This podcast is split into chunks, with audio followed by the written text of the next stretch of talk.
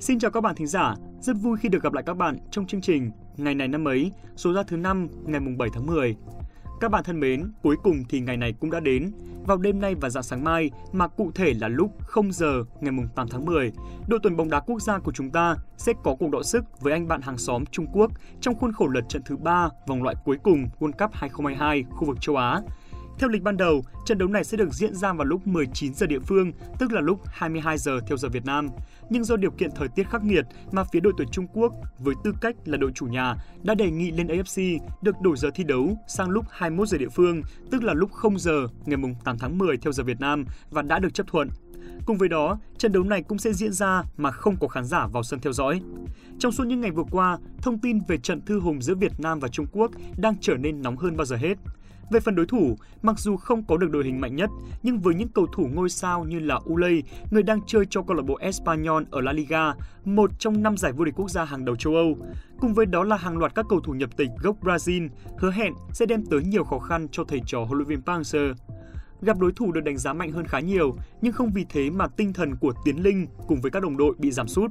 Dựa vào những mối lương duyên trong quá khứ cũng như thực tế ở bảng B, so với những đội bóng như là Ả Rập Xê Út, Australia hay là Nhật Bản, rõ ràng Trung Quốc được coi là một đối thủ vừa tầm để cho những chiến binh sao vàng có thể giành được điểm số hay thậm chí là một chiến thắng.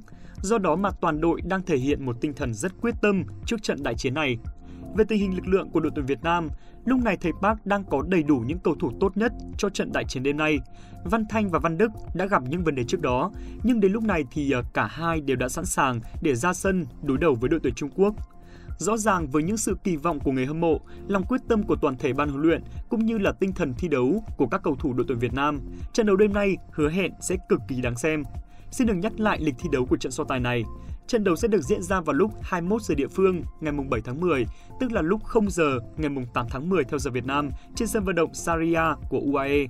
Chúc cho đội tuyển Việt Nam sẽ thi đấu thật tốt và có được một kết quả thuận lợi trước đội tuyển quốc gia Trung Quốc.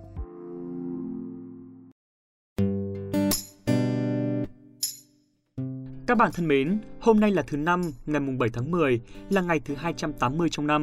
Xin được chúc cho các bạn có sinh nhật trong ngày hôm nay sẽ có một ngày thật hạnh phúc bên cạnh những người thân yêu của mình. Các bạn thân mến, đôi khi chúng ta liều mạng với những thứ ngoài tầm với của bản thân mà quên mất đi rằng điều hạnh phúc nhất trên đời đều được tạo nên từ những điều nhỏ bé hàng ngày quanh ta. Trong tuổi mới này, bất luận bạn kiếm được nhiều tiền hay ít tiền, bạn trải qua chuyện vui hay chuyện buồn, làm được điều gì to tát hay không, nhưng xin hãy gác chúng lại và hãy xin nhớ một điều rằng là nếu như bạn khỏe mạnh thì đây chính là một năm thành công.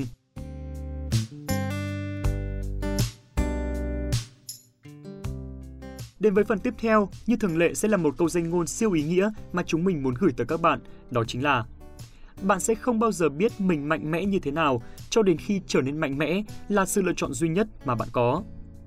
Các bạn thân mến, các bạn có biết giới hạn chịu đựng của con người là bao nhiêu không ạ? Đôi khi ta có thể khóc vì một chuyện buồn nào đó và ta cho đó là sự yếu đuối. Thế nhưng có phải không? Câu trả lời thì ờ, vẫn còn tùy thuộc vào mỗi người và mỗi hoàn cảnh khác nhau, nhưng một điều có thể khẳng định đó chính là chúng ta mạnh mẽ hơn ta tưởng nhiều đấy. Ví dụ như là lực sĩ người khuyết tật Lê Văn Công, mặc dù đôi chân của anh không còn khả năng hoạt động, đã có lúc anh từng nghĩ sẽ phó mặc mọi thứ cho cuộc đời. Nhưng không, người đàn ông ấy đã khiến cho nhiều người phải luôn nhớ đến mình giống như một tấm gương lớn về nghị lực sống. Dù không có đôi chân lành lặn, nhưng mà Lê Văn Công vẫn luôn nỗ lực phấn đấu. Anh tham gia đội tuyển cử tạ người khuyết tật Việt Nam và đã giành nhiều thành tích đáng nể. Trong đó đặc biệt nhất là hai tấm huy chương, một vàng, một bạc ở hai kỳ Paralympic liên tiếp vào các năm 2016 và 2021. Không những vậy, anh còn có thể tự mở cửa hàng sửa chữa đồ điện tử và là trụ cột kinh tế cho gia đình nhỏ của mình. Ngoài lực sĩ Lê Văn Công, ở ngoài kia còn có rất nhiều người có thể ờ, vượt lên hoàn cảnh, vượt lên số phận để tỏa sáng, để sống thật sự ý nghĩa, để cho nhiều người khác phải ngưỡng mộ. Các bạn ạ, chúng ta sẽ chẳng bao giờ biết mình mạnh mẽ đến mức nào cho đến khi trở nên mạnh mẽ là cách duy nhất mà ta có. Tiềm năng và sự mạnh mẽ của chúng ta là vô hạn, tuy nhiên đôi khi nó chỉ thực sự được bộc lộ khi mà chúng ta không còn sự lựa chọn nào khác. Chúng ta cũng cần nhớ rằng Mạnh mẽ là một kỹ năng và nó cần có thời gian để phát triển. Trong cuộc sống này, chúng ta phải luôn mạnh mẽ đối mặt với mọi vấn đề. Càng mạnh mẽ, càng dễ vượt qua vấn đề và càng mạnh mẽ, ta sẽ càng thấy được cuộc sống này quý giá tới nhường nào. chúng ta chỉ có một cuộc đời, nên dù thế nào đi chăng nữa, phải luôn thật mạnh mẽ mà sống, các bạn nhé.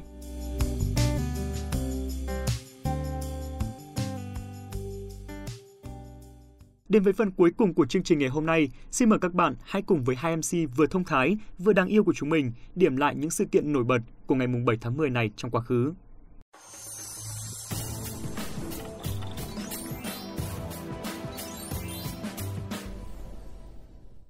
Vậy là đã tới khung giờ quen thuộc của chuyên mục ngày này năm ấy. Khánh Hà và Cô Đạt xin chào các bạn thính giả thân mến. Xin chào các bạn thính giả và xin chào Khánh Hà. Rất vui khi lại được gặp các bạn trong ngày này năm ấy, ngày mùng 7 tháng 10 ngày hôm nay. Hy vọng rằng chương trình sẽ tiếp tục là một người bạn đồng hành quen thuộc của các bạn thính giả. Hãy cùng bắt đầu ngay chương trình ngày này năm ấy hôm nay với phần điểm qua những sự kiện đáng chú ý. Ngày mùng 7 tháng 10 năm 1947 là ngày mở màn chiến dịch Việt Bắc trong lịch sử Việt Nam. Ngày mùng 7 tháng 10 năm 1952 là ngày sinh của Tổng thống Nga Vladimir Putin. Trong lĩnh vực giải trí, hôm nay ngày 7 tháng 10 chính là ngày sinh của ca sĩ Trương Nghệ Hưng, thành viên của nhóm nhạc ESO.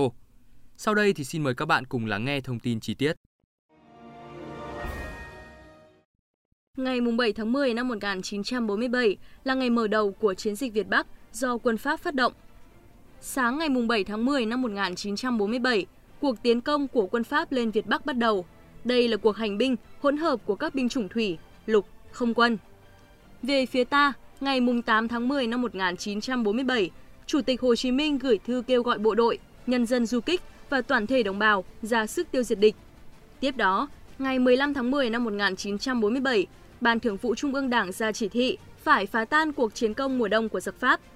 Ngày 9 tháng 10 năm 1947, khẩu đội pháo 12,7 mm của đại đội 675 Trung đoàn 74 tại Cao Bằng bắn rơi chiếc máy bay vận tải Ju-5 chở 12 sĩ quan tham mưu cuộc hành binh. Trong đó có đại tá Lambe, phó tham mưu trưởng của quân Pháp bị thiệt mạng. Ta thu được bản kế hoạch tấn công Việt Bắc của chúng. Ở mặt trận sông Lô Chiêm Hóa, địch đổ bộ lên bến Bình Ca, ta bắn chìm một pháo thuyền. Tiếp đó đã diệt hơn một tiểu đội quân địch, lập chiến công đầu tiên trên sông Lô. Ở mặt trận đường số 4, các đại đội độc lập và dân quân du kích Cao Bằng, Lạng Sơn đã phục kích và bắn tỉa địch trên đường hành quân, tiến công tiêu diệt địch tại Đông Khê, Thất Khê. Tiểu đoàn tập trung Lạng Sơn lợi dụng địa hình đánh trận phục kích xuất sắc, diệt 33 xe cơ giới với gần 300 tên địch tại Bồng Lau, thu toàn bộ vũ khí. Đường số 4 thành con đường máu của thực dân Pháp. Ở mặt trận đường số 3, tự vệ quân giới phối hợp với dân quân các dân tộc ít người đánh quân Pháp đi lẻ. Các tiểu đoàn tập trung thuộc Bộ Tổng Chỉ huy và Bộ Chỉ huy Chiến khu 1 đã tập kích đánh địa lôi, làm hàng trăm lính Pháp bị tiêu diệt trong công sự, cắt đứt đường tiếp viện của quân Pháp từ Cao Bằng xuống Bắc Cạn. Các binh đoàn lớn của thực dân Pháp càng đi sâu vào căn cứ Việt Bắc, càng bị chia cắt và hao mòn lực lượng. Đến ngày 19 tháng 12 năm 1947, đại bộ phận quân Pháp đã rút khỏi Việt Bắc, cuộc hành binh của địch thất bại hoàn toàn.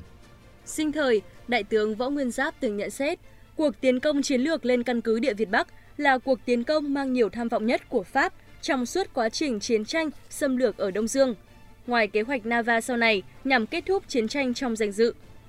Tuy nhiên, sức mạnh quân sự và tham vọng của thực dân Pháp không thể chiến thắng được bản lĩnh và trí tuệ Việt Nam.